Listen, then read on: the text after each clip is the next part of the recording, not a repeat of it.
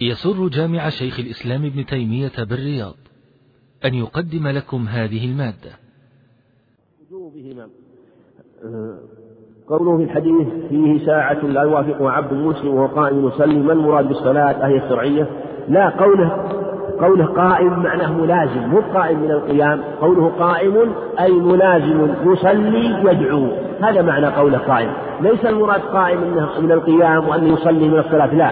المراد قائم القيام على الشيء هو الملازمة له. فالمراد هو قوله قائم أي ملازم يصلي أي يدعو أي ملازم للدعاء. هذا المراد.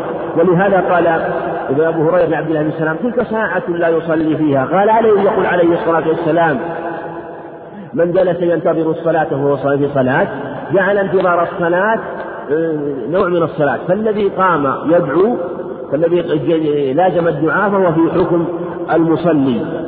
من يستمع الخطبة وهو في طريقه إلى المسجد فهل يلزمه الإنصات؟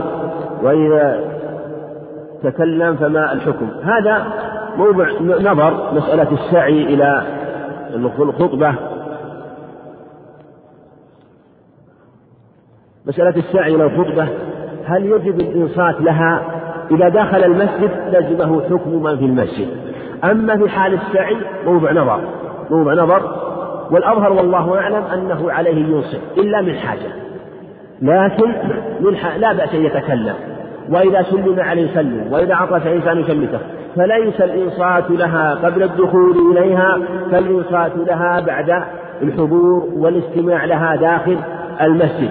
ولأنه من قصد الصلاة وهو في صلاة كما ثبت في صحيح مسلم أنه عليه الصلاة والسلام قال فإن أحدكم إذا كان يعمد إلى الصلاة فهو في صلاة من كان عامدا إلى الصلاة وقاصدا إليها فهو في صلاة فكذلك من كان قاصدا الجمعة فالسنة أن يمشي إليها بتؤدة وسكينة وأن يستمع وأنه يشرع في حقه لكن لا يتكلم إلا من حاجة. أما من داخل المسجد أما من حضرها فإنه لا يتكلم إلا من ضرورة. هذا الذي يظهر في هذه المسألة. هذا يقول هل تجمع صلاة الجمعة مع العصر عند حدوث المطر الشديد؟ ذهب جماهير العلم إلى أن الجمعة لا تجمع مع صلاة العصر وذهب الشافعي رحمه الله إلى أنها تجمع. والأظهر هو قول جماهير أهل جماهير قول جماهير أهل العلم وأنها لا تجمع لأن القاعدة في مثل هذا أن الأصل في الأخبار مثل هذا التوقيف ولم ينقل أنه عليه الصلاة والسلام كان يجمع الجمعة العصر إلى الجمعة بل إنه جاء في الخبر من حديث ابن عباس أنه قال أخبر أن الجمعة عزيمة وإني كرهت أن في الدين والطين والدحض.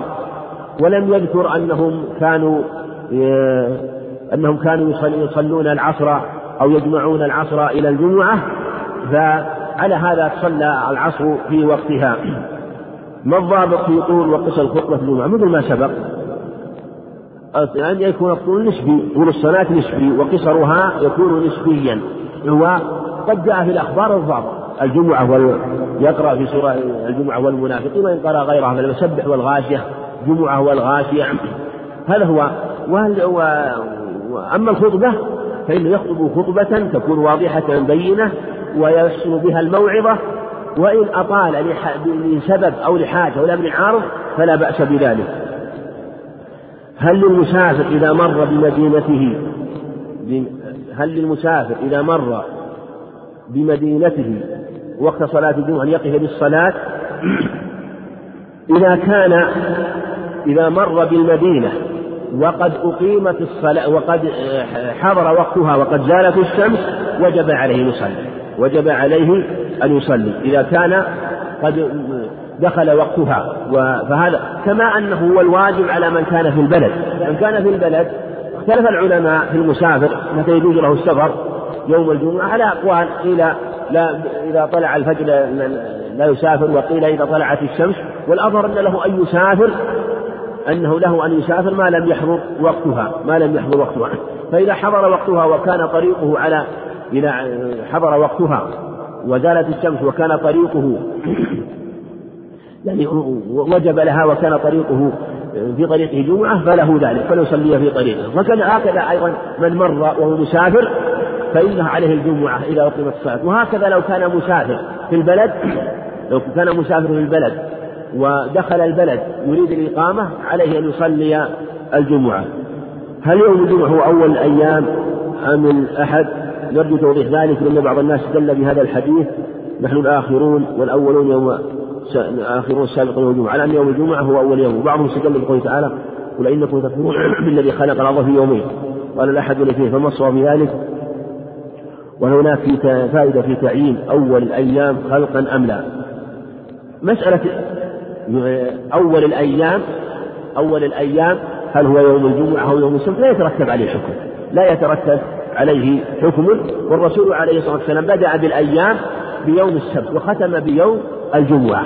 ختم بيوم بدأ بيوم السبت في حديث أبي هريرة وختم بيوم الجمعة فقيل إنه هو أول الأيام وآخرها هو يوم الجمعة حيث لما ذكر الأيام والخلق وأنه ثم قال ثم أخبر أن في يوم الجمعة وفي آخر ساعة منه في آخر ساعة منه خلق آدم أو كان تمام خلقه. وهذا هو الأظهر في تسمية الجمعة أيضا.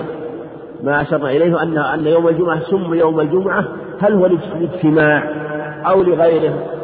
أو كان اسما معروفا في الجاهلية؟ والأصل الصواب أنه من أنه اسم إسلامي وأنه كان يسمى في الجاهلية العروبة.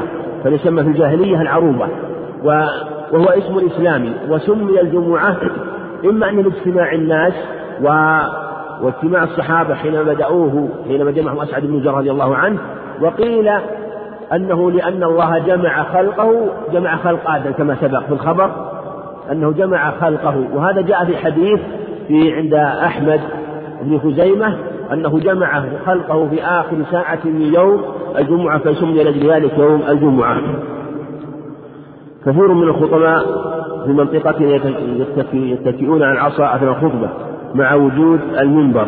فهل هذا جائز؟ يريد ما ينفع سبق ما قلنا أن الاتكاء على العصا إن كان لحاجة لا بأس. إذا اتكى على العصا لحاجة لثقل جسمه أو كبر سنه فلا بأس. وإلا فالأولى آه، أن يكتفي بصعوده المنبر يكتفي بصعوده المنبر. هذا هو الأولى له والله أعلم. وصلى الله وسلم وبارك على نبينا محمد. الحمد لله رب العالمين والسلام على نبينا محمد وعلى آله وأصحابه وأتباعه بإحسان إلى يوم الدين. أما بعد يقول الإمام الحافظ ابن حجر رحمه الله تعالى باب صلاة الخوف. صلاة الخوف ضد صلاة الأمن وتكون بسببها وهي تشرع عند تحقق الخوف أو ظنه. عند تحقق الخوف أو ظن الخوف عند ذلك تشرع صلاة الخوف. ولا يشترط لصلاة الخوف أن تكون حال القتال والمشايفة بل كما بوب أهل العلم وذكروا أنها تكون عند وجود الخوف أو عند غلبة وجوده كما صلى عليه الصلاة والسلام. وصلاة الخوف نقل فيها صفات عديدة بلغ بها جمع من العلم أنواعا كثيرة لكن المختار والذي عليه كثير من أهل الاجتهاد والنظر أنها أن أصولها نحو ست صفات أو سبع وهو الذي نقل عن أحمد رحمه الله وهو الذي أيضا اعتمده العلامة القيم رحمه الله والحامد بن حجر أن أصولها تقارب الست أو السبع وربما حصل في بعض الصفات خلاف يسير لكنه ليس نوعا مستقلا. وهذه الصفات وهذه الصفات جميعها لا بأس أن تصلى صلاة الخوف على أي صفة جاءت ونقلت عنه عليه الصلاة والسلام. لكن يراعى في كل صفة ما يكون فيه الحذر. وما يكون فيه الاحتياط لأمر الصلاة.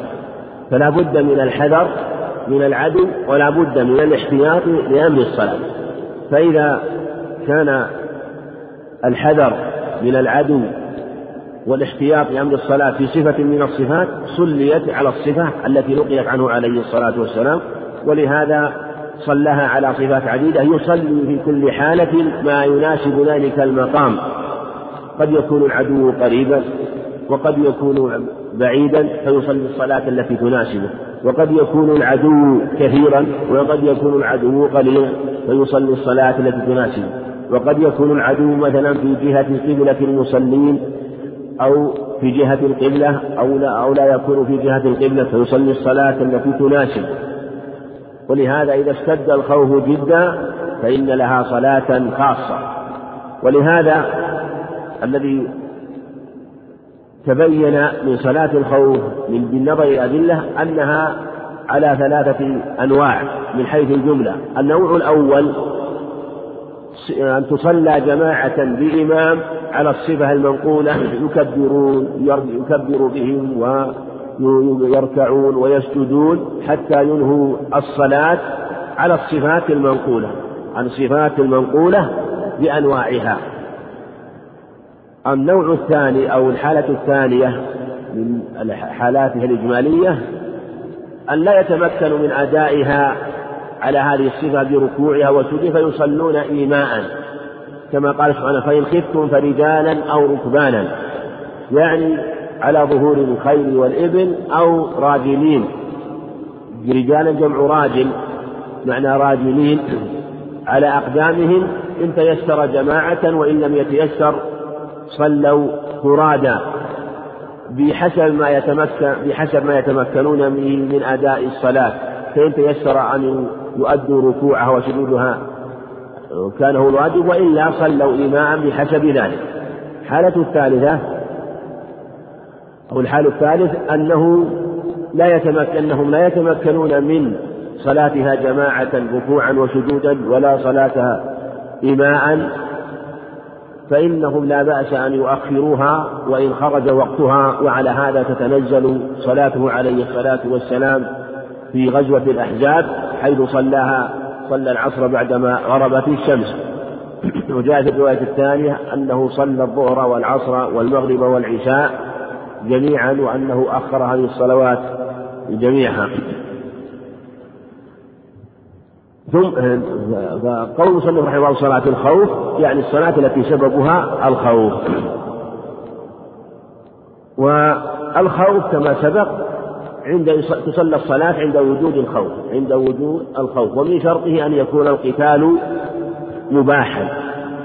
فلا يشترط أن يكون العدو كافرا. فلو ففي قتال البغاة يجوز صلاة الخوف أو مثلا المحاربين أو إنسان بغي عليه في ماله مثلا فما تمكن أن يصلي إلا صلاة الخوف فلا بأس أن يصلي صلاة الخوف أو بغى عليهم أو خشي من سبع أو من عدو ولم يتمكن من الصلاة إلا خائفا.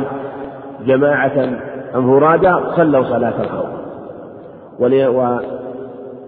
والقتال في كما سبق القتال مباح المأمور به ولهذا قال عليه الصلاة والسلام من قتل دون ماله فهو شهيد من قتل دون دمه فهو شهيد من قتل دون دم الدين فهو شهيد من قتل دون عرضه فهو شهيد كما في حديث عبد الله بن عمرو. فهو القتال دون هذه الأشياء قتال مأمور به وهو مشروع. فإذا أريد مثلا في ماله أو في عرضه أو جماعة أريد بذلك ولم يتمكنوا إلا أن يصلوا صلاة الخوف صلوا صلاة الخوف فهي للخائف بشرط أن يكون قتاله ودفعه عن نفسه مباحا لا أن يكون محرما. وأعظم ذلك والأصل الذي جاء فيه صلاة الخوف هو قتال الكفار والمشركين كما ذكر المصنف وغيره رحمة الله على الجميع. قال رحمه الله عن صالح بن خوات هذا هو تابعي جليل من رجال الكتب الستة. عمن صلى مع النبي صلى الله عليه وسلم. جاء في الرواية التي ذكرها أنه عن أبيه. وفي الرواية الثانية أنه عن الصحيحين أنه عن صالح بن خوات بجبير عن سهل بن أبي حثمة كما في الصحيحين. عمن صلى مع النبي صلى الله عليه وسلم يوم ذات الرقاع. هذه الغزوة سميت ذات الرقاع كما جاء في الرواية أنها لقبت أقدامهم واشتد عليهم اشتدت عليهم الجروح.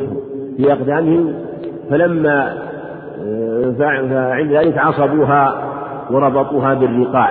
ربطوها بالرقاع سميت ذات الرقاع. وقيل إنها في في مكان كان فيه حجارة حمراء وسوداء فلهذا سميت ذات الرقاع. لكن نقول في الخبر أنهم نقبت أقدامهم فعصبوها وربطوها بالرقاع والخرة فصلى يوم ذات الرقاع صلاة الخوف. أن طائفة من أصحابه صلى الله عليه وسلم صلت معه وطائفة من جاه العدو. هذه هي هذه صفة من صفات من صفات صلاة الخوف.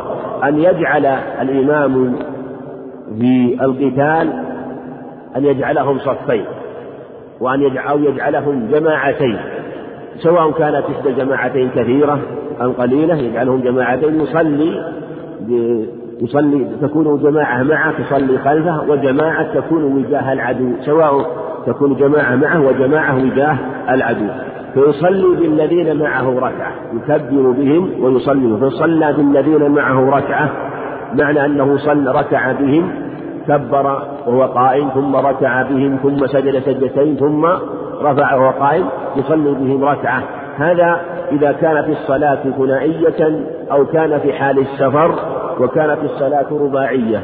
وربما وإذا كانت الصلاة مثلا ثلاثية يشرع أن كصلاة المغرب يشرع أن يصلي بالطائفة الأولى ركعتين أن يصلي بالطائفة الأولى ركعتين. أو كانت الصلاة رباعية لأن يجوز أن تصلى صلاة الخوف أيضا على الصحيح في الأمن. فلو صلى بهم الظهر مثلا يصلي بالطائفة الأولى ركعتين. إذا على اختلاف الأحوال وسيأتينا أن من صفات صلاة الخوف أنه يجوز أن تصلى ركعة على الصحيح. يعني من أقوال العلم أنه يجوز أن تصلي كل كل طائفة ركعة مع الإمام. ثم ثبت قائما وأتموا لأنفسهم. إذا الطائفة التي معه تصلي ركعة كاملة ثم إذا رفع من السجدة الثانية ورفعوا معه وقاموا وقام يثبت قائما يقرأ ثم هم يكملون هذه الركعة الثانية في مثلا صلاة الفجر أو إذا كانت رباعية مقصورة أو كانت صلاة أو كانت صلاة جمعة أو صلاة عيدين أو صلاة يعني إذا حصل سببها في هذه الصلوات فإن يجوز أن تصلى صلاة الخوف أيضا في هذه الصلوات.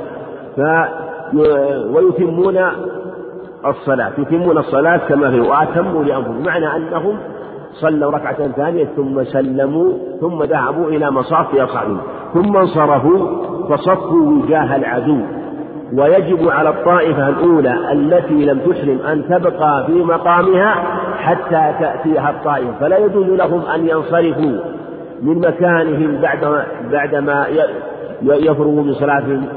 بعدما تفرغ الطائفة الصلاة. لا يجب أن ينتظروا وأن يكونوا على حراستهم وعلى تيقظهم حتى تأتي الطائفة حتى تأتي الطائفة التي صلت ركعتين ثم إذا أخذت مواقعها وسلمت لها الموقع تماما جاءت الطائفة الأولى التي لم تحرم ولم تصلي مع الإمام. قال وجاءت الطائفة الأخرى التي كانت تحرس يعني فصلى بهم الركعة التي بقيت يعني من صلاة الإمام كما صلى عليه الصلاة والسلام. فصل فلما جاءوا فإنه يصلي الركعة لكن هل ينتظرهم حتى يقرأوا الفاتحة وما تيسر؟ أو إذا جاءوا يركع مباشرة لأن الإمام ما كان قائما وقد قرأ ما تيسر؟ يظهر والله أعلم أن هذا بحسب المصلحة. فإن كان الخوف شديدا ويستدعي الاستعجال ويستدعي المبادرة إلى الركوع ركع لأنهم إذا أدركوا الركوع فقد أدركوا الركعة.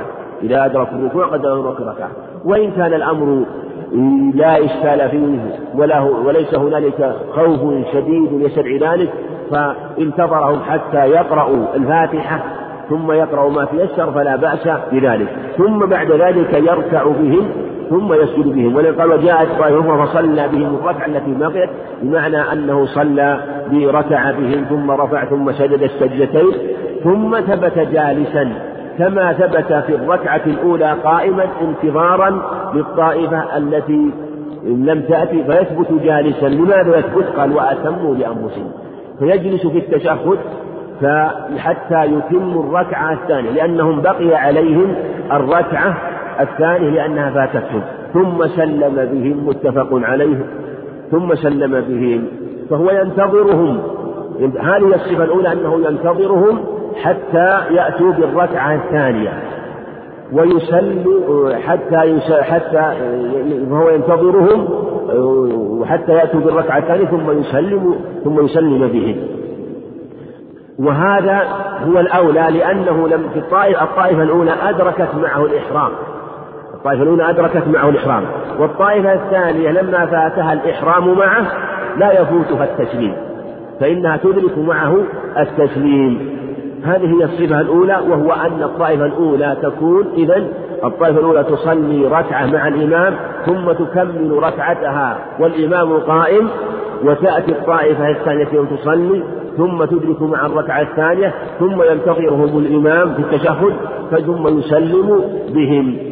هذه هي الصفة وهي موافقة وهذه اختارها جمع من العلة موافقة لما جاء في الكتاب بقوله تعالى وإذا كنت فيهم فأقمت لهم الصلاة فلتقم طائفة منهم معك وليأخذوا أسلحتهم. فإذا سجدوا فليكونوا من ورائكم ولتأتي طائفة أخرى وهي الطائفة التي تحرس. لم يصلوا فليصلوا معك وليأخذوا حذرهم وأسلحتهم. فهذا فيه ذهاب وجياب وهو موافق لظاهر الكتاب العزيز ولهذا اختارها جمع من العلم. لكن كل هذا والله أعلم فيما إذا كان العدو إلى غير جهة القبلة. ويجوز أن تصلى هذه الصلاة أيضا إذا كان العدو في في جهة القبلة لأنه قد يحتاج إليها إذا كان العدو. ولو كان العدو في جهة القبلة بشدة الخوف منه أو لكثرته أو لغير ذلك. قال متفق عليه عند البخاري ومسلم وهذا لفظ مسلم وهذا اللفظ أيضا وهذا اللفظ موجود في البخاري فهو متفق عليه لفظا فهو متفق عليه بلفظه. ووقع في المعرفة لابن مندة عن صالح بن خوات عن أبيه. ويجوز أنه رواه عنهما جميعا إن صح السند الذي عند ابن مندة فيكون قد رواه عن سهل بن أبي حزمة وعن أبيه. وعن ابن عمر رضي الله عنهما قال غزوت مع رسول الله صلى الله عليه وسلم قبل نجد. فوازينا العدو. هذه صفة ثانية من صفة صلاة الخوف. وهي المنقولة في حديث عمر. فقام رسول الله صلى الله عليه وسلم فصلى بنا طائفة فقامت طائفة معه. إذا الصفة الثانية هي مقاربة لصفة للصفة المنقولة في حديث سهل بن أبي حزمة أو من طريق صالح بن خوات لكن فيها اختلاف يسير. فيها أنه أنه صلى بطائفة معه كما في حديث سهل. صلى بطائفة معه وذهب الطائفة وجاه العدو. وصل وركع بمن وركع بمن معه وسجد سجدتين. صلى بهم ركعة كاملة. ثم انصرفوا مكان الطائفة. إذا هذه الصفة الثانية تختلف عن الصفة الأولى أن الطائفة أن الطائفة الأولى لما صلت معه ركعة لم تقضي الركعة الثانية. لم لم لم تقضي الركعة الثانية قبل الإمام لا. بل ذهبوا إلى مصاف أصحابهم ذهبوا إلى مصاف أصحابهم وهم لا زالوا في صلاة. فإذا يبقون في صلاة يبقون في صلاة ويذهبون للحراسة وأقبل الطائفة ثم انصرفوا مكان الطائفة التي لم تصل. كما في الصفة الأولى فتذهب إلى مكان الطائفة التي تصلي ثم تجيء الطائفة التي لم تحرم معه مع الإمام ولم تصلي معه كما في هذا الخبر فجاءوا فركع بهم ركعة. يعني ركع بالطائفة التي كانت تحرس في الركعة الأولى ركع بهم الركعة الثانية. وسجد سجدتين كما في الصفة السابقة في حديث صالح بن خوات ثم سلم. إذا في هذه الصفة كما أن الطائفة الأولى لم تكمل الركعة الثانية بل بقيت بل بقيت فهو في هذه فهو في الطائفة الثانية صلى بهم ركعة ثم سلم بهم عليه الصلاة والسلام. إذا بقي على كل من الطائفتين ركعة. الطائفة الأولى صلت ركعة ثم ذهبت ثم جاءت الطائفة الثانية وصلت معه الركعة الثانية فسلم إذا بقي على كل من كل من الطائفتين ركعة. ما لا يصنعون؟ قال فقام كل واحد يعني بعد سلام الإمام. فركع لنفسه ركعة وسجد سجدتين متفق عليه واللفظ للبخاري. إذا في هذه الصفة كل بعد سلام الإمام كلهم يقوم يقضي ركعة. لكن يظهر والله أعلم أنهم لا يقضون في حال واحدة. لا يقضون في حال واحدة بل يجب أن يكون القضاء أن يكون القضاء متواليا يلي قضاء بالطائفتين قضاء حتى لا يصيب العدو منهم غرة في حال في حال صلاتهم فتقضي في الطائفتين ركعة والطائفة والطائفة تحرس لكن أيهما تقضي؟ ينظر حسب الأحوط للصلاة والحذر من العدو. وإذا استوى الأمر فالأولى والأحسن أن تكون الطائفة الثانية التي سلم الإمام بهم هم يقومون ويقومون. يقومون الركعة هذه والطائفة الأولى تبقى على حراستها. هم يبقون على حراستهم لأنه في الحقيقة أحوط للصلاة. لأن لأنه إذا قضت الطائفة الثانية فإن صلاتهم تكون متوالية ولا يكون فيه عمل كثير. والطائفة الأولى تبقى على حالها فلا تأتي وتحرس ثم تقضي فيكون في عمل كثير. فتقضي هذه الطائفة ثم بعدين تبقى في الحراسة وتلك الطائفة تقضي الركعة الثانية. هذا إذا كان الأمر متيسرا وليس هنالك ما يدعو إلى أن يتعين القضاء على إحدى الطائفتين من أجل أن الحراسة في حقها أولى أو إلى غير ذلك. فأمر الحرب لا يدركه ولا يعرفه حقيقة إلا من وقع عليه إلا من إلا من إلا من كابده ورأى القتال من كابد القتال وكابد أعداء الله أدرك أنه يعرض في حال القتال والشدة وما يعرض. ربما عجب عجبوا عن الصلاة وربما حصل لهم شيء من الشدة فينظرون ما هو الأحوط وال والأحوط للصلاة وما يكون به الحذر من العدو. إذا هذه صفة ثانية من صفة صلاة الخوف وقال بها طائفة من أهل العلم وكلا الطائفتين ثبت عنه عليه وكلا الصفتين ثبت عنه عليه الصلاة والسلام. وعن جابر رضي الله عنه قال شهدت مع رسول الله صلى الله عليه وسلم صلاة الخوف. هذه صفة ثالثة أيضا. فصفنا صفين. إذا هذه الصفة تختلف عن تلك الصفتين تماما. الصفتان الأوليان فيها شيء من التقارب في حديث ابن عمر وحديث سالم بن أبي حتمة هذه الصفة مختلفة. في هذه في هذه الصفة يصفهم صفين. ويصلي ويحرم بهم جميعا ويركع بهم جميعا لكن السجود تحرس إحدى الطائفتين. قال فصفنا صفين خلف فصفنا صفين. يعني أنهم صفوا صفين خلف رسول الله صلى الله عليه وسلم والعدو بيننا وبين القبلة. هذه كانت إذا كان العدو بينهم وبين القبلة. ما يحتاج أن تذهب طائفة. فإذا كان العدو مثلا إلى جهة القبلة فإنه يمكن أن يصلوا وأن يحرسوا. لكن إذا كان العدو إذا كان العدو مثلا إذا كانت القبلة مثلا جهة الغرب والعدو مثلا إلى جهة الشرق فإنه لا بد أن تكون طائفة متجهة إلى جهة الشرق في حال الصلاة في الركعة الأولى ولا تكونوا معهم ولا تكونوا معهم. لكن في هذه الصفة إذا كان عدو إلى إلى جهة القبلة. يصفون معه صفين أو أكثر بحسب ما بحسب ما يفعل ما يكون أحوط لأمر الصلاة. ف والعدو بيننا وبين القبلة. فكبر النبي صلى الله عليه وسلم وكبرنا جميعا كبروا معه جميعا. ثم ركع وركعنا جميعا. الركوع يركعون جميعا لأنه في الغالب يمكن الحراسة من الطائفتين في حال الركوع. ولا بأس ولو احتاجوا للنظر في حال الركوع ورفع الرأس لا بأس. لأنه يمكن الحراسة في حال الركوع. ولو أنهم خشوا من العدو في حال الركوع فلا بأس أن يقع أن تقع الحراسة في حال الركوع أيضا وأن وأن الاشتراك في الصلاة بين الطائفتين يكون في حال التكبير للإحرام وفي حال القيام ويكون تكون الحراسة في حال الركوع وفي حال السجود. لكن في الغالب أنه يمكن أن تكون أن أن أن يمكن حراسة من الطائفتين في حال الركوع. ثم ركعنا جميعا ثم رفع رأسه من الركوع ورفعنا جميعا. إذا رفعوا وركعوا جميعا ركعوا ورفعوا جميعا. ثم انحدر بالسجود والصف الذي يليه إذا في السجود يصلي يكمل معه الركعة هذه إحدى الصفين الصف الذي والأقرب أن يكون الصف الذي يليه الصف الثاني قائم يحرس في حال السجود. إذا الحراسة تكون في حال السجود. ثم انحدر بالسجود والصف الذي والصف الذي وأقام الصف وأقام الصف المؤخر يعني الذي قام الصف أو أقام الصف يعني أقام الإمام الصف المؤخر في نحر الحدود فالصف يقوم في نحر العدو يعني يحرس فلما قضى السجود آه، قام الصف الذي يليه. إذا في هذه الحالة آه، بعدما سجد بالصف الأول وقام إلى الركعة الثانية ماذا يفعل الصف الثاني؟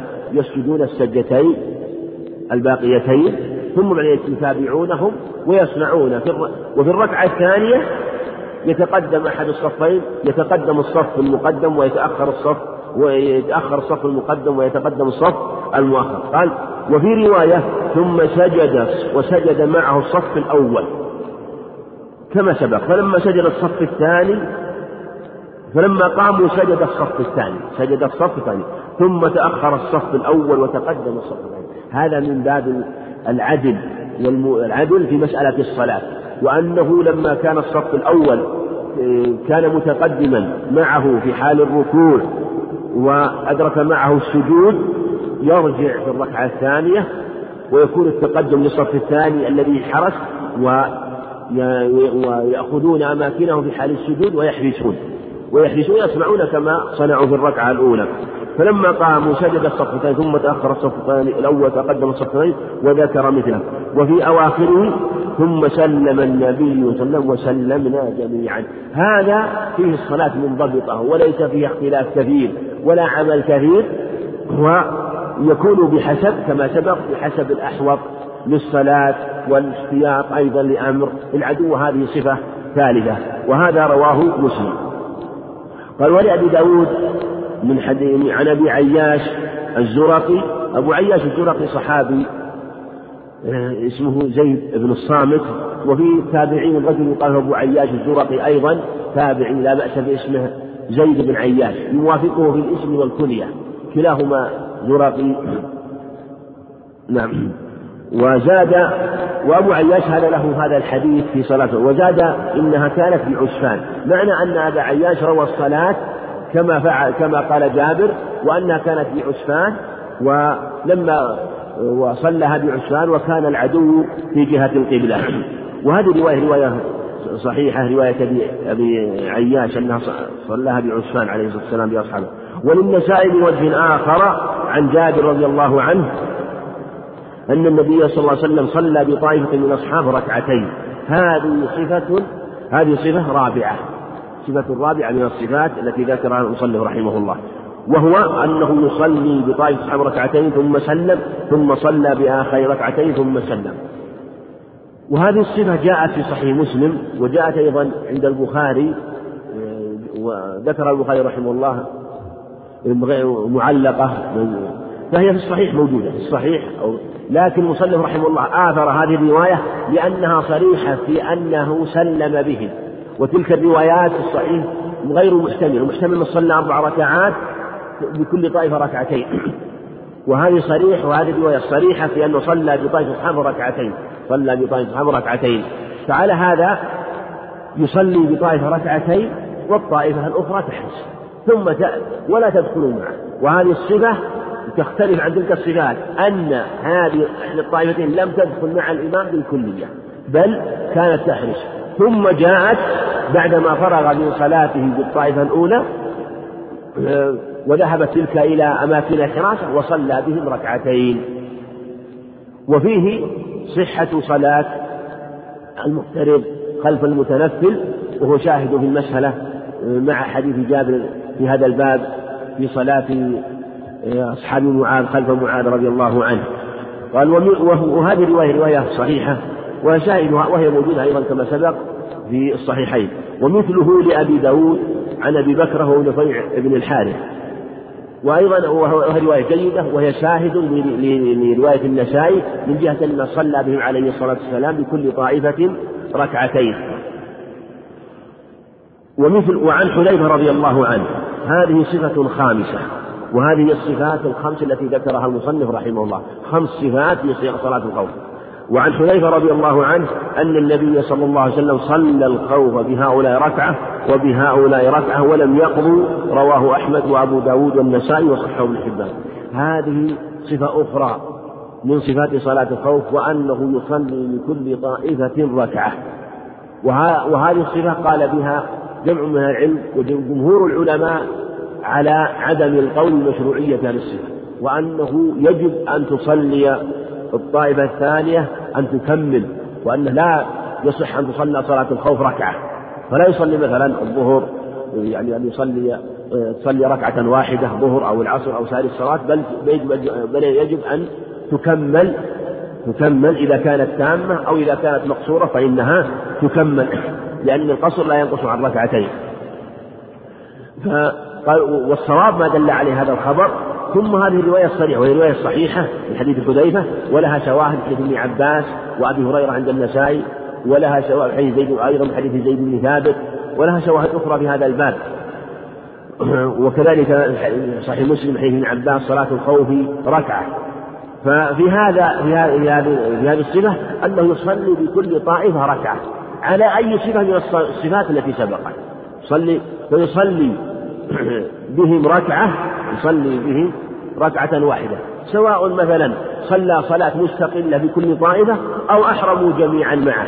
أحرموا جميعا معه وصلى بهم ركعة ثم ذهبوا إلى أماكنهم. كما في حديث سهل بن أبي حاتم وحديث ابن عمر إذا صلى بهم صلى بإحدى الطائفتين ركعة والطائفة مثلا إذا كان عدو مثلا والطائفة الثانية في جهة العدو فإذا فرغ وقام وقام قائما ذهبوا إلى أماكنهم و ويصلون ركعة.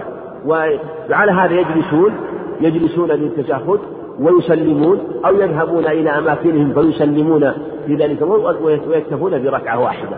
ثم تأتي الطائفة الثانية وهو في الركعة الثانية فيصلي فتكون للإمام فتكون للإمام ركعتان ولهم ركعة ركعة. وهذه الرواية الصريحة في أنهم لم يقضوا. رد على من قال إنه كما قال بعض كما قال جمع العلم إن إن المراد ركعة بمعنى أنهم صلوا ركعة مع الإمام وقضوا الثانية. وهذه الرواية الصريحة في أنهم لم يقضوا. ومثله عند ابن خزيمة عن ابن عباس رضي الله عنهما ورواه النسائي أيضا عن ابن عباس. وأصح من هذه الأخبار أيضا حديث ابن عباس ومصنف رحمه الله لم يذكره ولو ذكره لكان مناسبا لأنها في صحيح مسلم أنه قال صلاة الخوف صلاة الحضر أربعا وصلاة السفر ركعتان وصلاة الخوف ركعة. صلاة الخوف ركعة. قال على لسان نبيكم صلى الله عليه وسلم. ففيه أن صلاة الخوف ركعة وهو من أصح الأخبار في هذا الباب وهو صريح فيما دل عليه لأنه لا يزاد على الركعة. وعن ابن عمر رضي الله عنهما قال قال رسول الله صلى الله عليه وسلم صلاة الخوف ركعة صلاة الخوف ركعة على أي وجه؟ على أي وجه كان؟ رواه البزار بإسناد ضعيف. وهذا إسناد ضعيف ولا حديث الصحيحة تغني عن لكن كأنه ذكره لأجل قوله على أي وجه كان. فيصلون ركعة على أي وجه كان سواء كان عدل إلى جهة القبلة أو إلى غير جهة القبلة. كما سبق صلى ركعة واحدة إذا احتاجوا إلى ذلك وعلى الصفات المنقولة في الأخبار السابقة. وعنه مرفوعا ليس في صلاة الخوف سهو أخرجه الدار قطن سند ضعيف.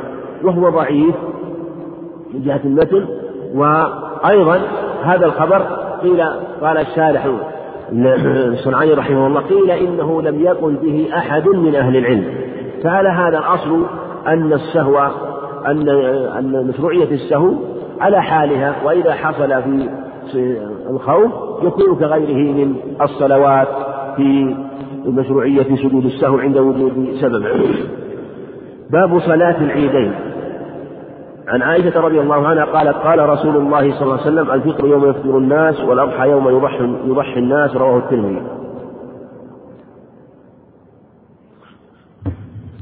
هذا الخبر رواه الترمذي طريق محمد بن المنكدر عن عائشة رضي الله عنها ورواه وجاء أيضا من رواية محمد بن المنكدر عن عن أبي هريرة لكن له شاهد جيد وقيل إن محمد بن المنكدر لم يسمع منهما من من عائشة ومن جابر ومن أبي هريرة. لكن جاء من طريق أبي هريرة عند أبي داود بإسناد جيد وهو وزاد الصوم يوم تصومون.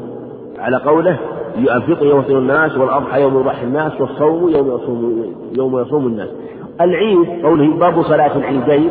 العيدين ليش المراد عيد عيد الفطر وعيد الأضحى وهما عيدان والجمعة أيضا. لكن العيدان العظيمان هما عيد الفطر وعيد الأضحى وسيأتي في الخبر عن أنس أنهما عيد المسلمين. والعيد سمي عيدا لأنه يعود ويتكرر ولما يعود به من السرور والفرح وهو يوم فرح للمسلمين. وهما من خاصة هذه الأمة يشرع إظهار هذه الشعائر العظيمة وإظهار الأنس والفرح فيه. ولهذا قال عليه الصلاة والسلام في حديث عائشة في الصحيحين لما جاءت الجاريتان تغنيان في اللفظ الثاني تدففان في أيام منى في يوم أيام الأضحى ونحن انتهرهما أبو بكر قال يا أبا بكر إن لكم قوم عيدا وهذا عيدنا هذا عيدنا أهل الإسلام. وهو الذي يشرع يشرع فرح فيهما ولا يشرع ولا يجوز الفرح بأعياد المشركين كما سيأتي في كلام المصنف رحمه الله. الفطر يوم يفطر الناس واللفظ الآخر الصوم يوم يصوم الناس. والفطر يوم يفطر الناس والأضحى يوم يضحي الناس. ثلاث كلمات جامعة. الصوم يوم يصوم الناس. والفطر يوم يفطر الناس. والأضحى يوم يضحي الناس. وهذا يدل على أن الفطر يكون مع جماعة الناس. والصوم يكون مع جماعة الناس. وأن الأضحي وأن الأضحى يكون مع جماعة الناس. إذا شهر رمضان ابتداء وانتهاء يكون مع جماعة الناس. وكواعيد الأضحى يكون مع جماعة الناس. وهذا دليل لما ذهب إليه جماعة من العلم أن العبرة بثبوت الصوم يكون باشتهار الشهر بدخوله وأن الشهر سمي شهرا لاشتهاره بين الناس وظهوره وبيانه وسمي الهلال هلالا من الاستهلال وهو رفع الصوت وتكلم الناس به وتحدثهم به من الهلال من الاستهلال وهو رفع الصوت لا من الهلال الذي في السماء. فإن العبرة باشتهار هذا الشهر ووجوده. فمتى ما صار عند الناس أن غدا الصوم واشتهر وصار عند الناس هكذا فهو وصام الناس يصومون. صام الناس فإنهم يصومون وهكذا الفطر يوم يفطر الناس. وعلى هذا لا عبرة فلو أنه رآه واحد.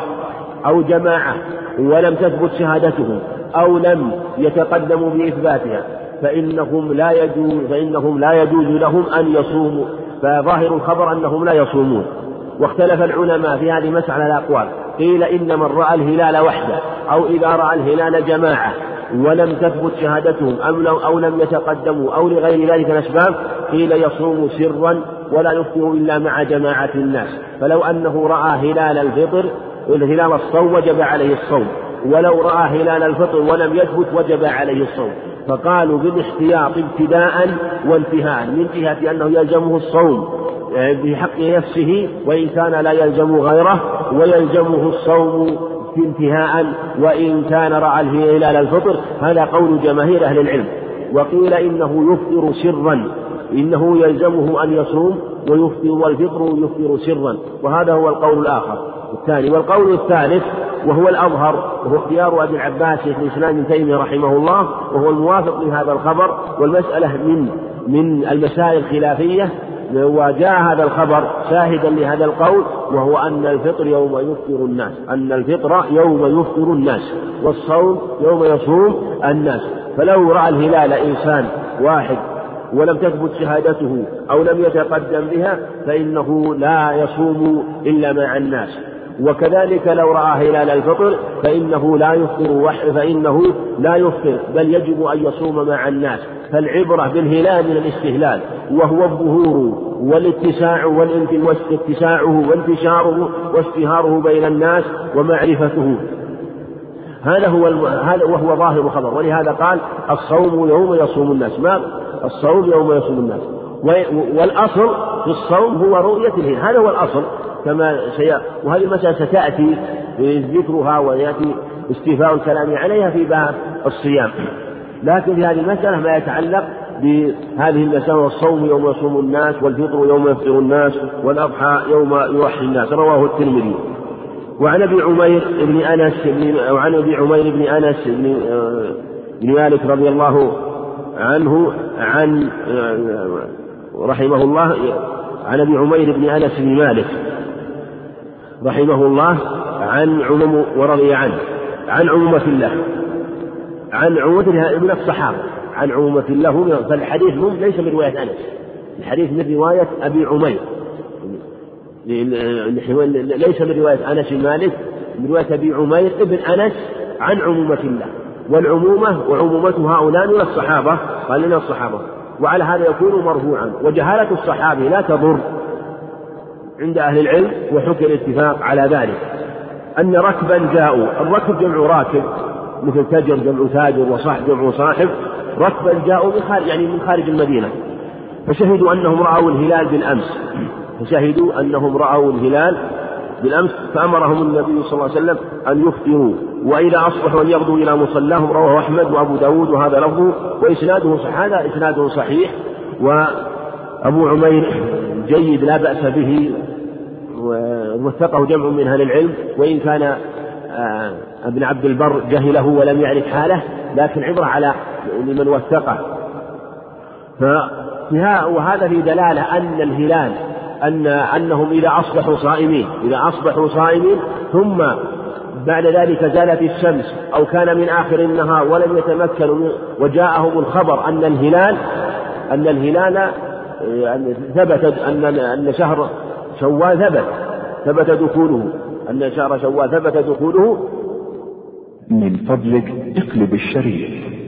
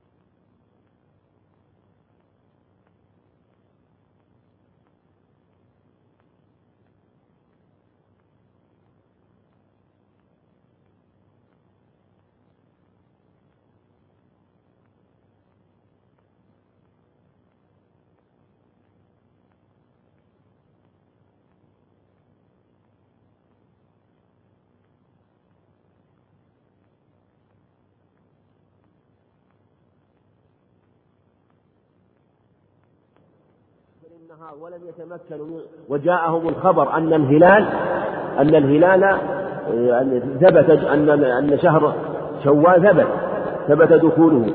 أن شهر شوال ثبت دخوله فقد فاتت فقد فات وقت الصلاة لأنه ينتهي وقت صلاة العيد بزوال الشمس من ارتفاع الشمس إلى زوالها.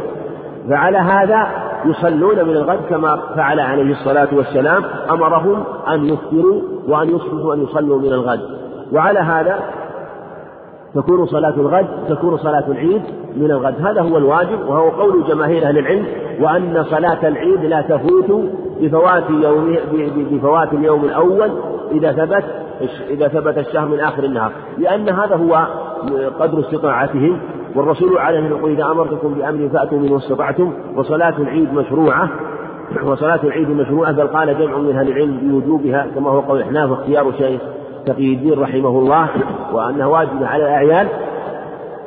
فعلى هذا إذا فات هذا اليوم يصلون من الغد.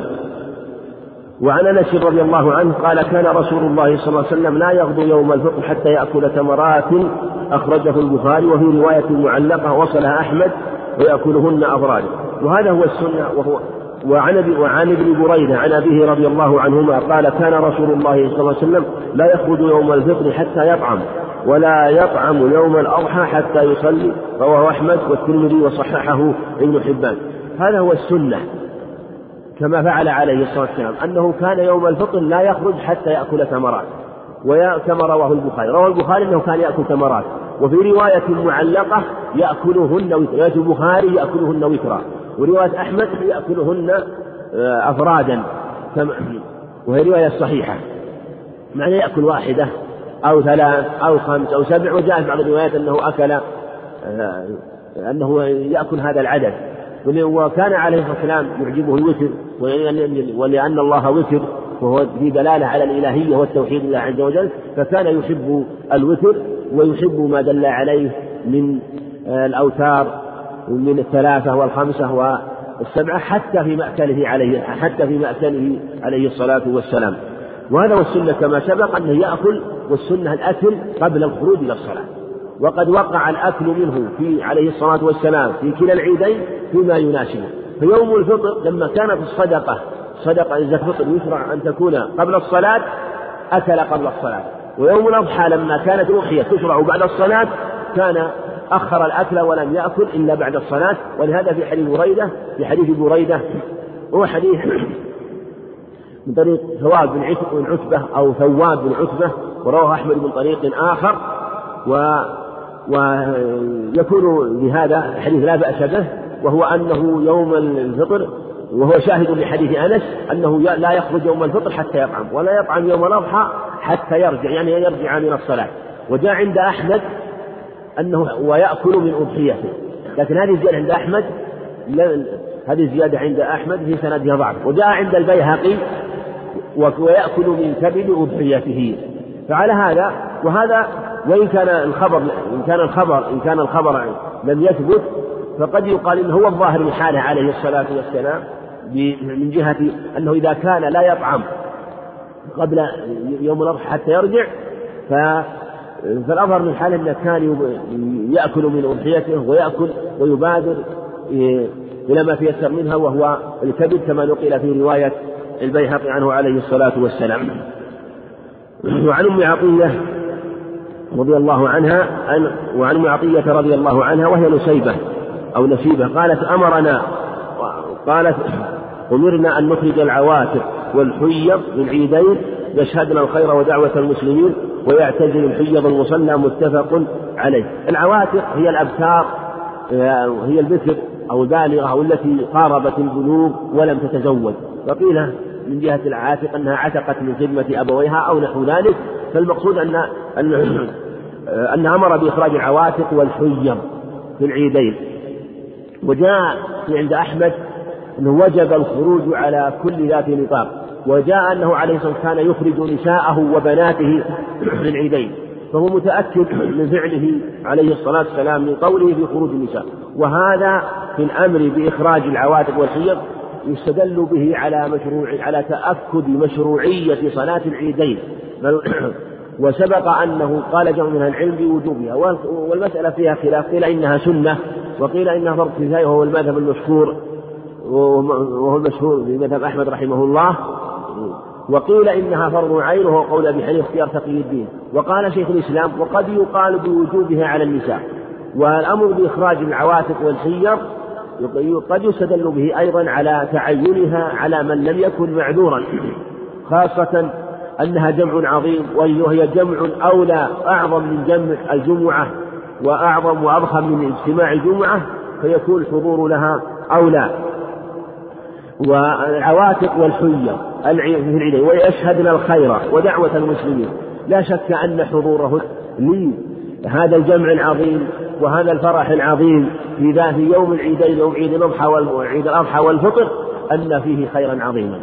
يشهدنا الخير وهو ما يكون فيها من من حضور هذه الصلاة وإن لم يصلين ثم بعد ذلك يكون سماعهن للخطبة. وقد ثبت في الصحيحين من حديث جابر أنه عليه الصلاة والسلام كان إذا فرغ من الرجال إذا فرغ من الرجال وخطب ذهب إلى النساء وتوكأ على بلال وخطب النساء. وحثهن وأمرهن بالصدقة عليه الصلاة والسلام. ويعتزل ويعتزل الحيض المصلى متفق عليه. وفي أن الحجر يعتزلن المصلى. قيل اعتزال اعتزال المصلى هل هو من أجل آه أن المصلى من جهة أن المصلى تعتزله الحائض أو من جهة أنهن حتى لا يضيقن على على النساء المصلي اللاتي يحضرن غير الحيض منهن لأجل الصلاة فلا يضيقن عن الصلاة وقد يقال إنه للمعنيين جميعا. فهن يعتزلن مصلى إذا كان المصلى فيه غير يعتزلن المصلى يعتزلن المصلى.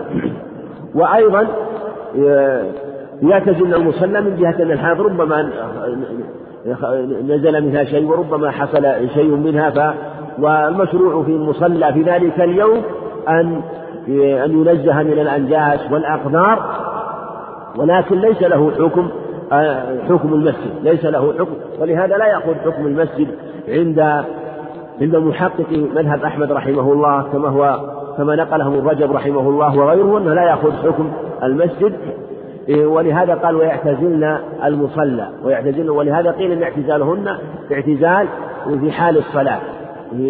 أو اعتزال في ذلك اليوم لأجل الحاجة إليه. ولهذا لم يعهد أن المصلى في عهده عليه الصلاة والسلام كان يحافظ عليه وكان أو كان يمنع من دخوله من الإبل من من الخيل من القوافل التي تنزل أو ما أشبه ذلك بل لم يكن يحتاط له كما يحتاط للمساجد بل كان مثل مصلى الجنائز. وعن ابن عمر رضي الله عنهما قال كان رسول الله صلى الله عليه وسلم وأبو بكر وعمر يصلون العيدين قبل الخطبة متفق عليه. وهذا الخبر جاء له شواهد الصحيحين وأنهم يصلون العيدين وهذا هو السنة. كان يصلي عليه الصلاة والسلام العيدين يبدأ بصلاة بالصلاة أولا. وهكذا فعل. ولهذا في الصحيحين ثبت أن أبا سعيد الخدري أنكر على مروان بن الحكم حينما كان مخاصرا له لما خرج لصلاة العيد فذهب أبو سعيد إلى ذهب مروان بن الحكم قاصدا المنبر يريد الخطبة يريد أن يخطب. فأراد أبو سعيد أن يجذبه إلى المصلى فأبى مروان وقال قد ترك ما هنالك هو قال وقال ما معناه تركتم ما عليه النبي عليه والسلام وقال تركتم الخير وقال اعتذر أنه قال لم يكن الناس ليجلسوا لنا فأراد أن يحبسهم بالصلاة وقال أهل العلم إنهم لم تكن الخطى في ذلك الوقت على ما كان عليه عليه عليه الصلاة والسلام وربما كان فيه تعدي أو سب لبعض الناس. فلهذا كانوا يفعلون هذا حتى يحبسوا الناس. والسنة هو ما نقل عنه عليه الصلاة والسلام بل هو الواجب أن تكون الصلاة أولا. ثم بعد ذلك الخطبة ثم من شاء حضر الخطبة ومن شاء قام كما كما في الحديث حديث السائد يزيد وأن الخطبة لا يجب الحضور لها حيث قال عليه الصلاة والسلام إن نخطب من شاء أن يجلس ومن شاء فلا يجلس.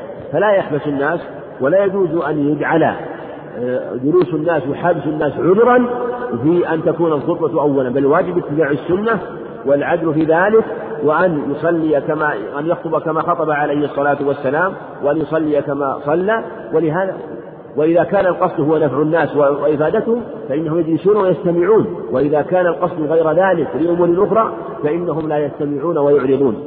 وعن ابن عباس رضي الله عنهما أن النبي صلى الله عليه وسلم صلى يوم العيد ركعتين لم يصلي قبلهما ولا بعدهما أخرجه السبعة.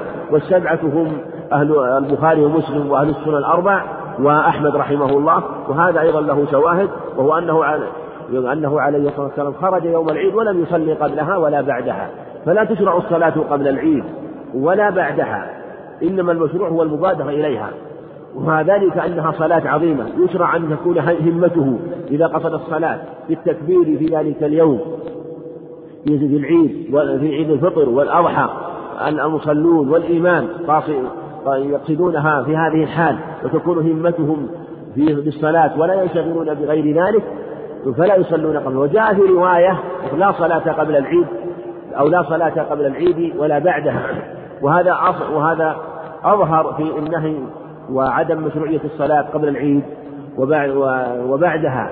وهذا فيما إذا كانت الصلاة في المصلى كما كان في عهده عليه الصلاة والسلام. أما إذا صلي العيد في المس... إذا صلي العيد في المساجد إذا صلي في المساجد فإن الأصل هو مشروعية الصلاة في المس... مشروعية التحية ركعتين لأن للأمر بذلك والنهي للأمر بالصلاة ركعتين والنهي عن الجلوس قبل صلاة ركعتين فيصلي قبل الجلوس. أما إذا كان في المصلى فلا يصلي قبل الصلاة. وعنه رضي الله عنه أن النبي صلى الله عليه وسلم صلى العيد بلا أذان ولا إقامة أخرجه أبو داود وأصله في البخاري. وهذا وعنه عن ابن عباس رضي الله عنهما أنه صلى العيد بلا أذان ولا إقامة. وهذا هو الصواب أن العيد لا أذان لها ولا إقامة.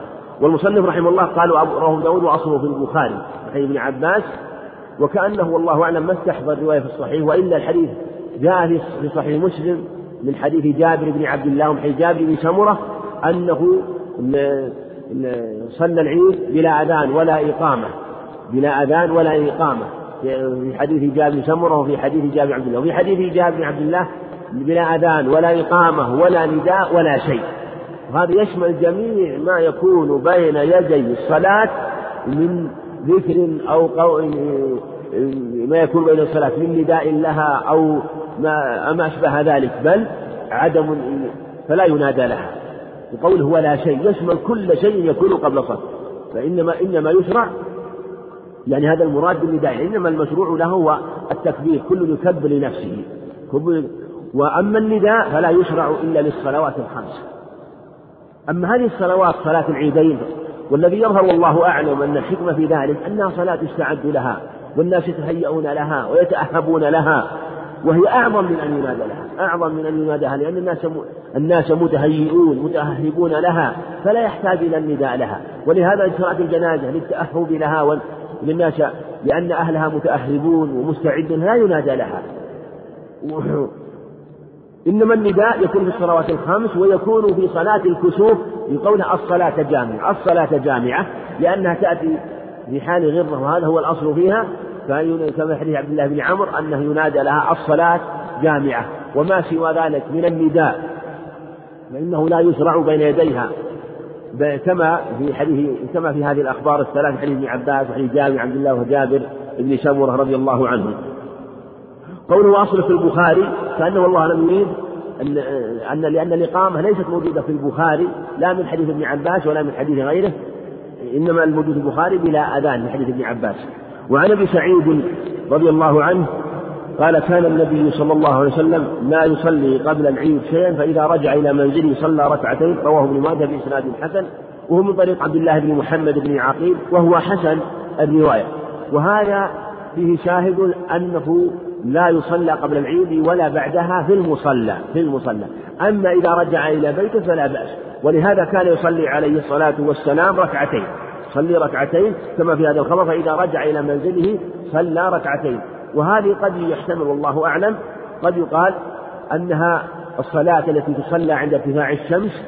وقد جاء الخبر جاء الخبر من حديث من حديث أنس ومن حديث سمرة وحديث آخر ثالث أيضا أنه عليه في الحديث المشهور في صلاة ركعتين من جلس ينتظر الصلاة ثم صلى آه، ركعتين بعدما ترتفع الشمس كتب له أجر حجة وعمرة تامة. تامة قد قد يقال إن هذه الصلاة هي التي تصلى عند هذا وقد يقال إنها صلاة خاصة تكون بعد صلاة العيد كالراتبة لها فالله أعلم.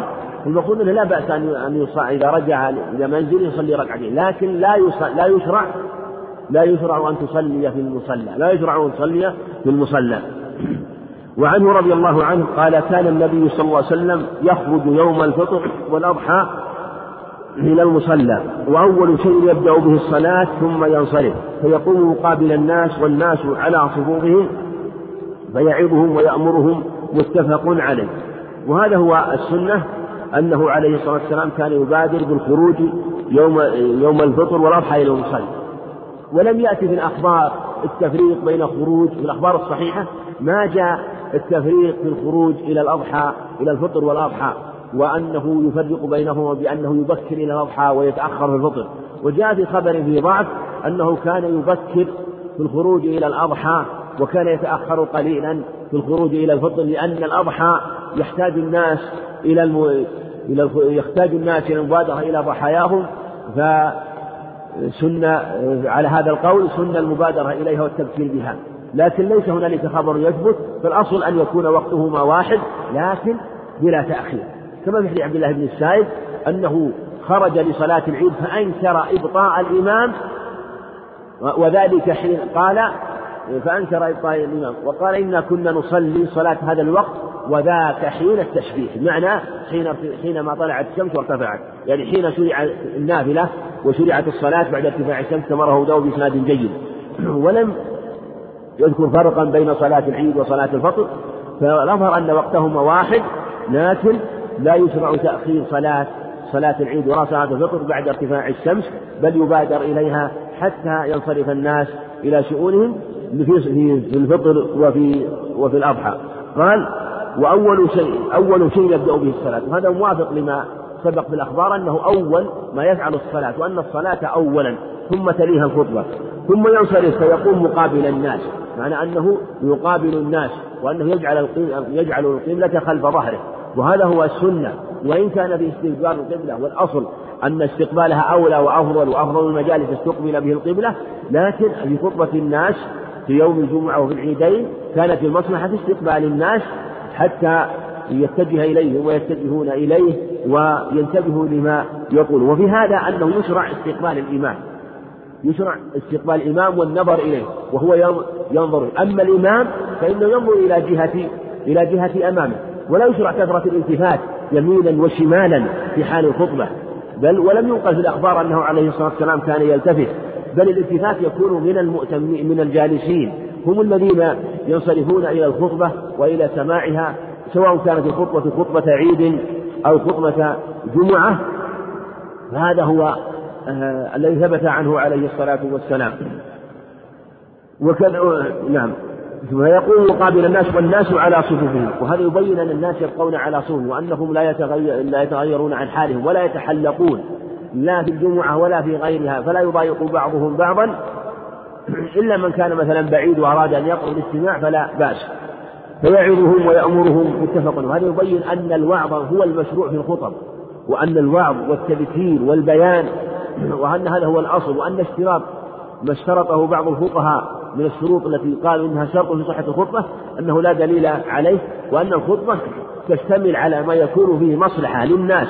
وبيان ما يهمهم في كل خطبة بما يناسبها.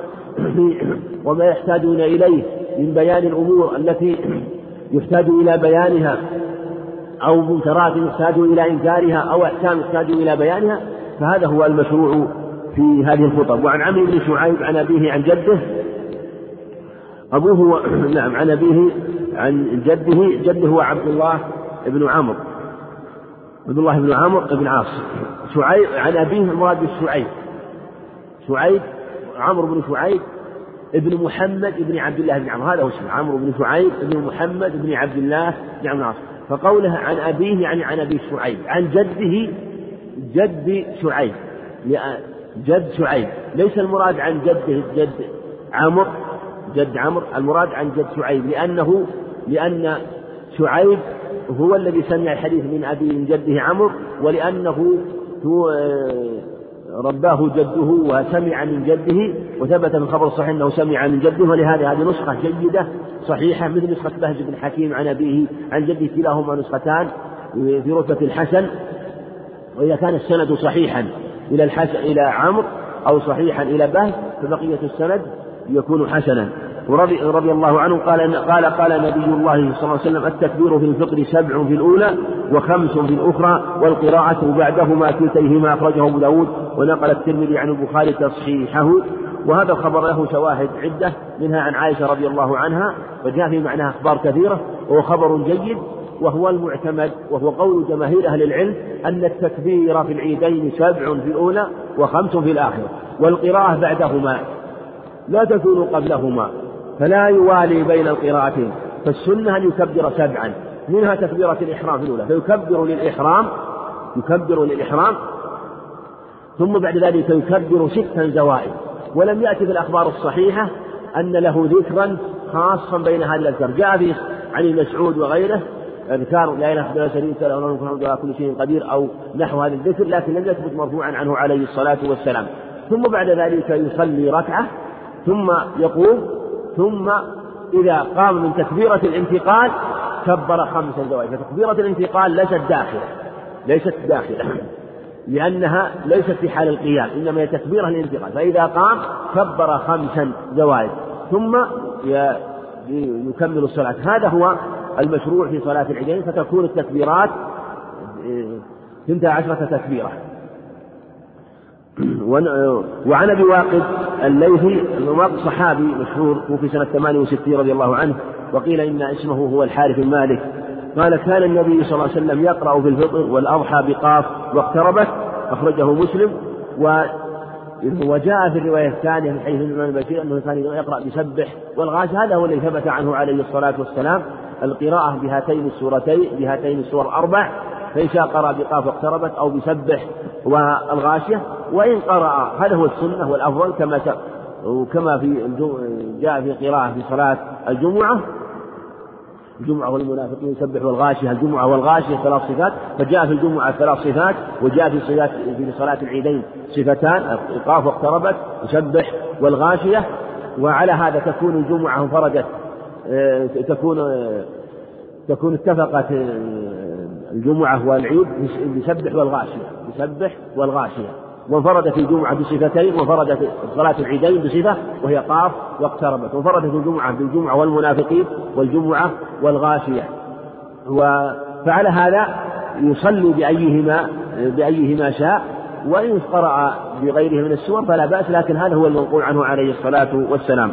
وعن جابر رضي الله عنه قال كان النبي كان رسول الله صلى الله عليه وسلم إذا كان يوم العيد خالف الطريق أخرجه البخاري.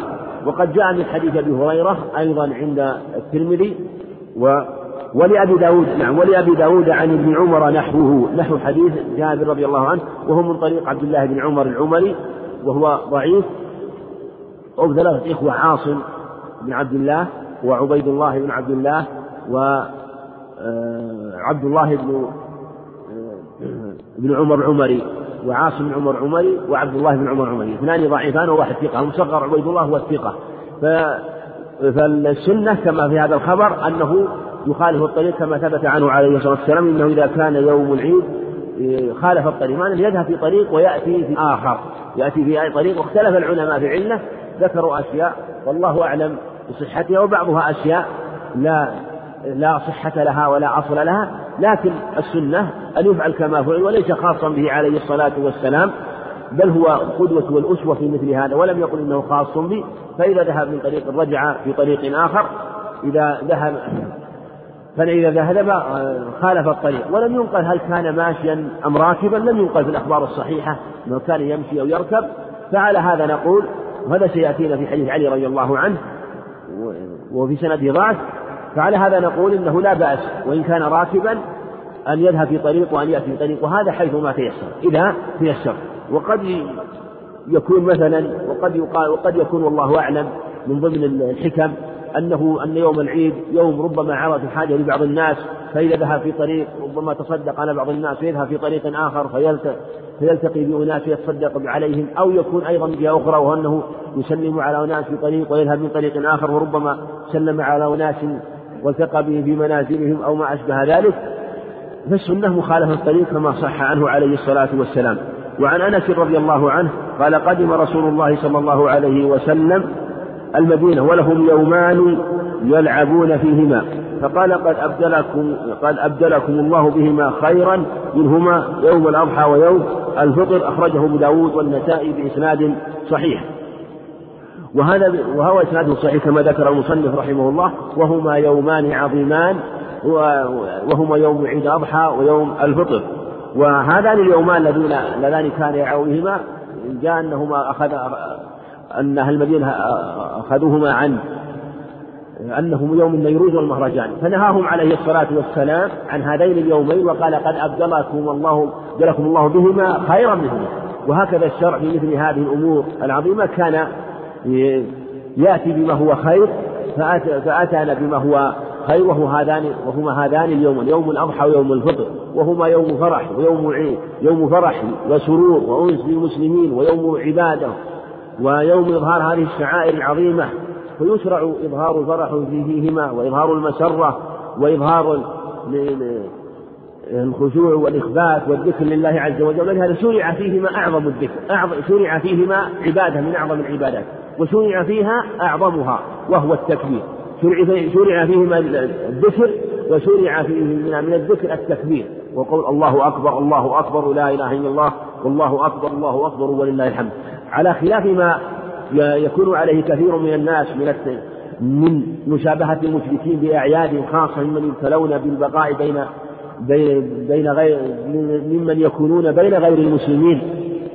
فربما شابهوهم في أعيادهم. ما ينبه له انه يبتلى به كثير من الناس مشابهة المشركين في أعيادهم وهذه قاعدة عامة معنا أن هذه الأعياد لا يجوز لا يجوز العمل بها ولا يجوز مشابهة المشركين بها بجميع أنواعها وجميع أصنافها وما يكون فيها.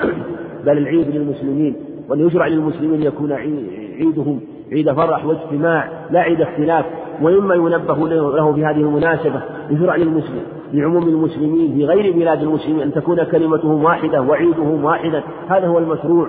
وألا يختلفوا خاصة ما يقع بين كثير من المسلمين اختلاف فيما يكون في عيدهم وأنهم لا يتفقون وربما حصل بينهم نزاع وجدال في إثبات العيد.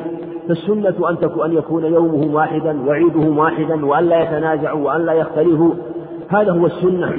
ولا ينبغي النزاع. وإذا كان هنالك بعض الجماعة من المسلمين في بعض المراكز الإسلامية فإن السنة أن يتفقوا في عيد واحد خاصة إذا كانوا في مكان واحد ومراكز متغالية أن يكونوا في عيد واحد وأن يتنازل بعض بعضهم وأن لا يخالفوه وأن لا يخالف فيكون إثباتهم للهلال واحدا.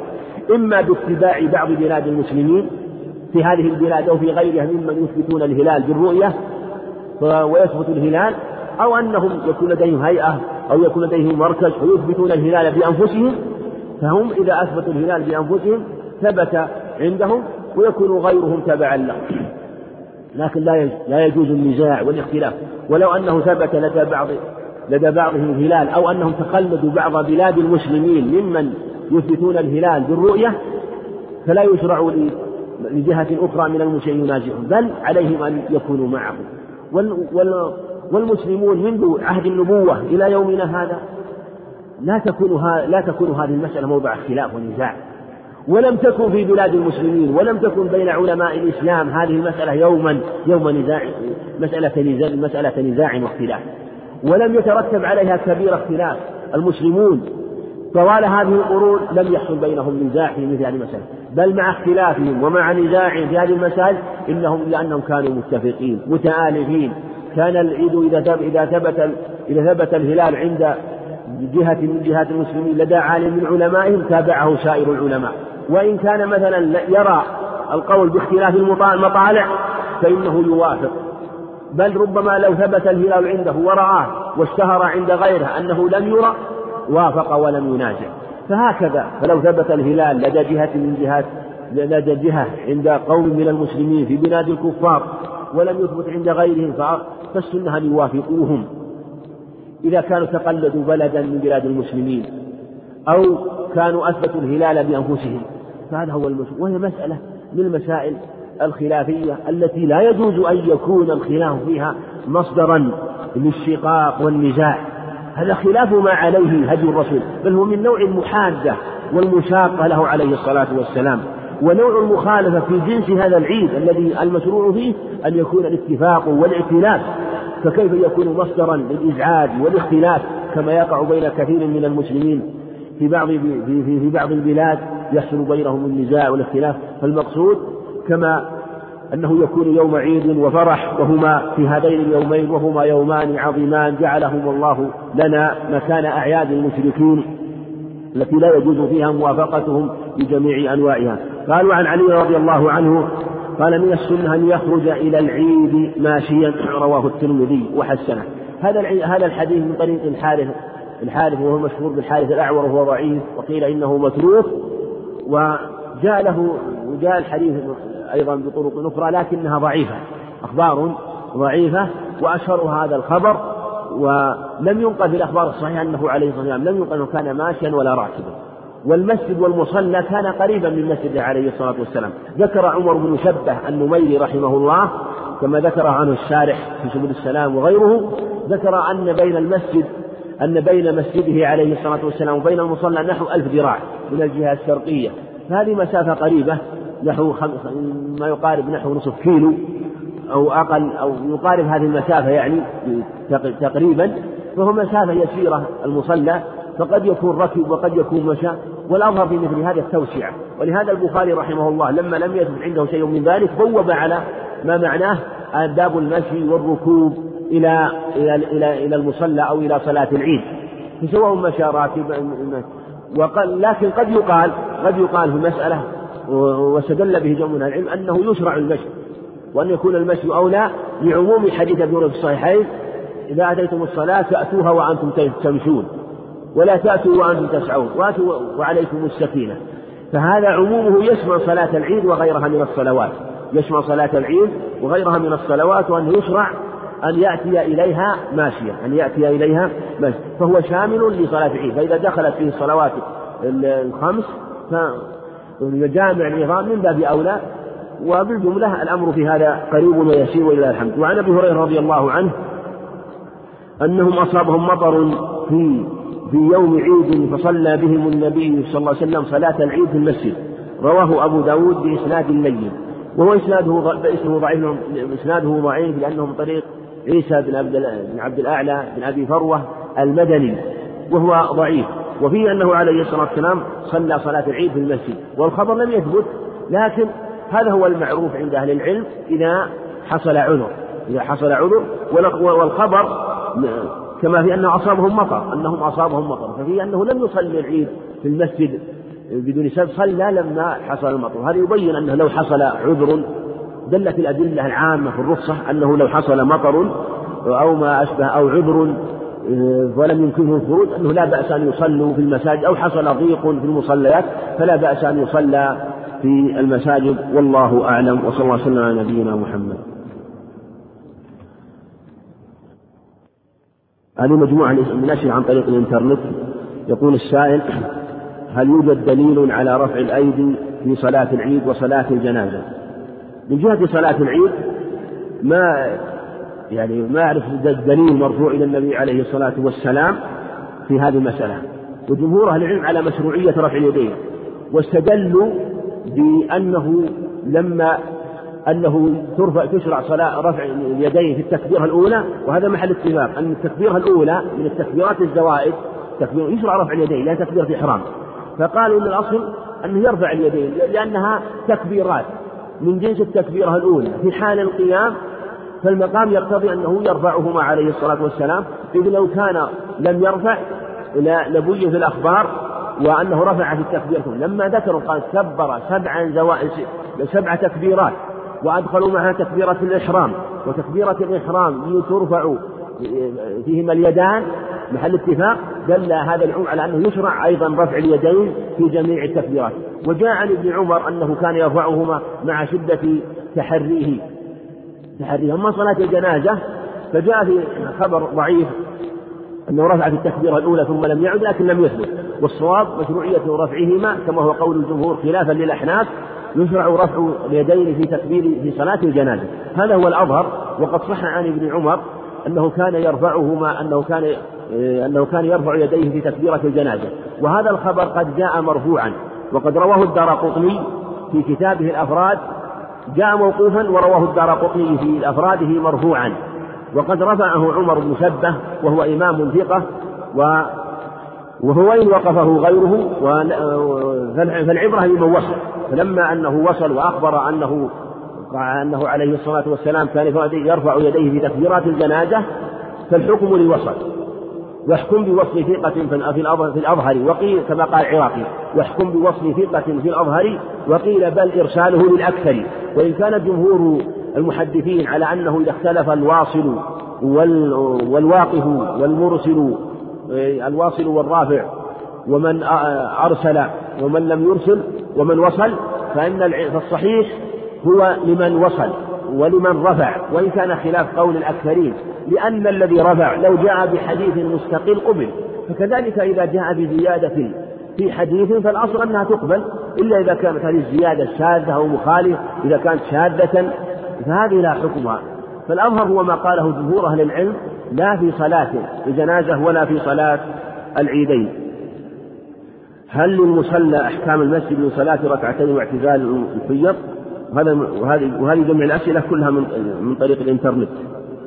والمصلى سبق أن أشرنا إليه وهذه مسألة فيها خلاف. المعتمد عند المتأخرين من الحنابلة أنه حكم المصلى والذي ذكره ابن رجب رحمه الله عن عن الأصحاب المذهب وكأنه هو المعتمد عند المتقدمين أنه ليس له أحكام المسجد وأنه لا دليل على هذه المسألة وأنه كان يأخذ أحكام المسجد لأنه يسمى مصلى ولا اسم خاص. فالمصلى له أحكام الخاصة والمسجد له أحكام الخاصة ولهذا لا يكون وقفا ولا لا يكون لا يكون مثلا موقوفا بجعله مصلى ويجب إخراجه. فحكم المصلى عليه يدل على أنه ليس له أحكام المصلى ولهذا أمر الحيض بأن يخرجن ويشهدن دعوة المسلم ويعتزل الحيض المصلى. يظهر والله أعلم أنه كما قال الحافظ ابن رجب رحمه الله أن المراد المصلى الصلاة. المراد اعتزال المصلى الصلاة لأن المصلى في الحقيقة لا يصلى فيه إلا في ذلك الوقت. أما في غير ذلك الوقت فليس فلا يصلى فيه. فالمراد اعتزال المصلى هو الصلاة من جهة أنه ربما ضيق على من حضرنا من الصحيح أما إذا كان واسعا فإنه لا بأس أن يجلسن فيه إلا من خشي منهن أن يحصل منها أذى أو ينزل منها شيء فيكون فيه تقدير للمسجد خاصة أن المصلى في ذلك اليوم يحتاج إليه فيشرع أن يطهر وهذا هو المشروع في كما أنه هو المشروع في المساجد في حال الصلاة هذا هو المشروع في المصلى حال أداء صلاة العيد. إذا وافق إذا وافق صلاة العيد يوم الجمعة وراد أحد أن يتخلف عن الجمعة هل يصلي الظهر أم لا؟ هي سبقت المسألة؟ وهذا السؤال من طريق الإنترنت أيضا. وسبقت المسألة معنا بدرس الأمس وأن قلنا أن من صلى العيد فالسنة أن يصلي الجمعة مع يصلي أن يصلي الجمعة مع الإمام. وإن لم يصلي الجمعة فالسنة أن تصلي أن يصلي صلاة بل الواجب أن يصلي صلاة الظهر. وقيل إن هذا محل اتفاق. ولهذا ثبت في حديث عبد الله بن الزبير أنه لما صلى به لما صلى بهم العيد بكرة أول النهار لم يخرج قال عطاء فلم يخرج إلينا ابن الزبير فصلينا فرادى قال جمع العلم في أنهم صلوا بأول النهار بكرة ثم لما جاءوا يريدون أن يصلوا أن يصلوا صلاة الجمعة فلم يخرجهم ابن الزبير صلوا فرادى فيه إشارة إلى أن صلاة الظهر كانت معروفة وكانت متقررة لديهم وأنها لم يكن معروفا تركها ولهذا صلوا فرادى وهذا على قول بعض العلم أنه يشرع أن تكون الصلاة في ذلك اليوم فرادى وهذا هو المشروع. فلا يجوز في ذلك اليوم أن يؤذن بصلاة الظهر وأن ينادى لا لأن هذه مشاقة من جهة أن صلاة الجمعة تقام. فلا يصلى في المساجد أو ينادى لها في المساجد. لا لأن تصلى الجمعة. إلا إذا وافق إنسان موجود في المسجد مثلا أو جماعة أو جماعة موجودون في المسجد فصلوا فالأظهر أنه لو صلوا جماعة بلا نداء لكن بلا قصد الاجتماع. بلا قصد الاجتماع. فاتفق وجود وجلوسهم في المسجد فلا بأس. لأن الشيء إذا لم يقصد إليه له أحكام. ولهذا من جاء إلى المسجد وقد صلى الظهر ودخل والناس يصلون وجاء ولم يرد قصد الصلاة إنما جاء لحاجة أو لأمر من الأمور أو لأمر من الأمور فلا بأس أن يعيد الصلاة لأنه لم يقصد إعادتها فكذلك من كان في المسجد ولم يرد ولم يكن قصد إقامة صلاة الجماعة فإن بأس أن يصلوا فلم يصلوا جماعة في بيوتهم لأنه لا يكون فيها الشعار الظاهر الذي يحصل فيه المشاقة مع صلاة الجمعة في ذلك اليوم. وهذا السؤال عن طريق الإنترنت يقول هل التكبير الجماعي في صلاة العيد مشروعة؟ وهل يصح للعيد خطبة واحدة؟ التكبير يشرع أن يكون فرادى لا لا يشرع أن يكون جماعة بل هذا من البدع. بل كل يكبر لنفسه هذا هو السنة ولم يأتي. والقاعدة في مثل هذا أن هذا جاري مجرى العبادات. بل إلا من أراد أن يكبر ويكبر خلف أناس لأجل يعلمهم. من قوم لا يحسنون التكبير فأراد أن يعلمهم صلاة أن صفة التكبير فيكبرون بقدر ما يحسن التكبير فلا بأس من باب من باب التعليم. وهل يصح أما خطبة هل يصح الخطبة؟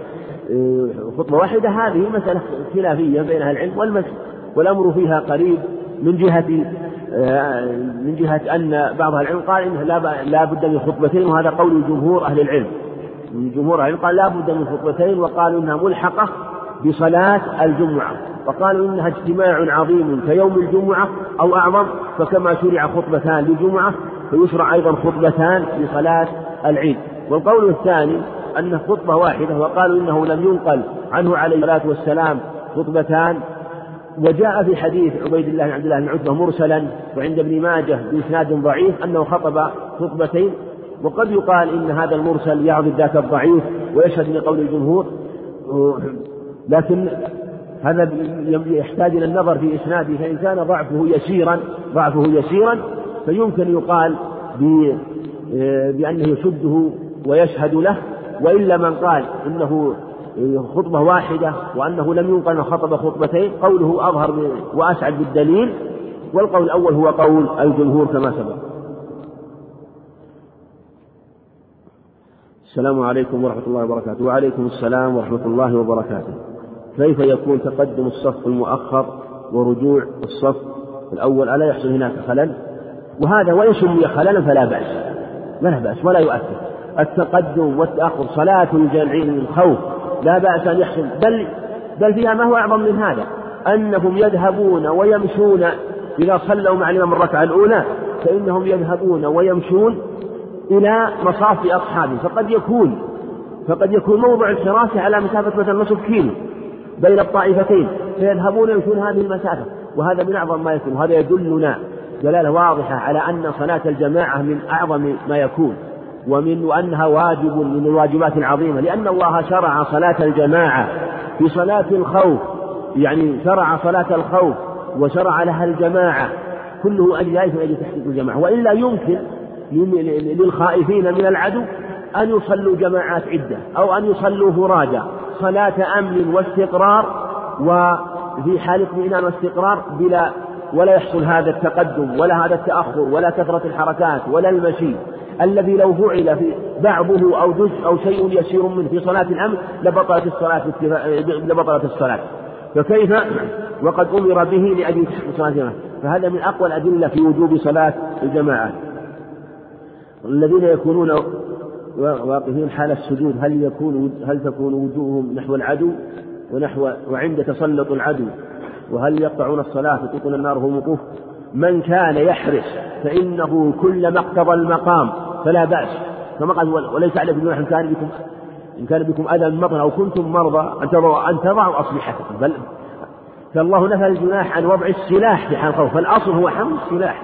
ولهذا لو احتاجوا إلى القتال أو الرمي قاتلوا وهم ساكتون.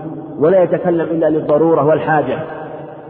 وكل هذا لا بأس به. والمقصود أنهم لا بأس أن يكونوا إلى جهة العدو ويعمل كل ما يكون فيه اختيار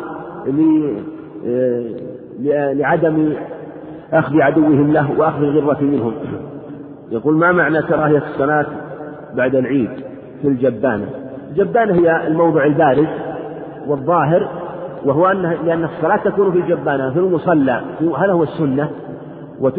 ولا يصلى في الموضع. قبل الصلاة ولا بعدها. هذا هو السنة كما في الحديث الصحيح. ما لم يصلي قبل صلاة العيد ولا بعدها وأنه لم ي... وأنه إنما يصلي إذا رجع إلى بيته. كيف تصلى صلاة المغرب في حال الخوف؟ تصلى صلاة المغرب في حال الخوف على هيئتها. تصلى يصلي بالطائفة اختلف العلماء في والأظهر أن يصلي بالطائفة الأولى ركعتين. يصلي بالطائفة الأولى ركعتين. ثم إذا جلس للتشهد على إذا جلس التشهد تقوم الطائفة الثانية تقوم الطائفة الثانية. فإن شاءت أتمت على يجلس في التشهد فلا فعلى فعلى إحدى الصفتين تكمل الطائفة الأولى الصلاة طائفة الصلاة وعلى الصفة الثانية تذهب. جزا الله فضيلة الشيخ خيرا على ما قدم وجعله في ميزان حسناته. والسلام عليكم ورحمة الله وبركاته.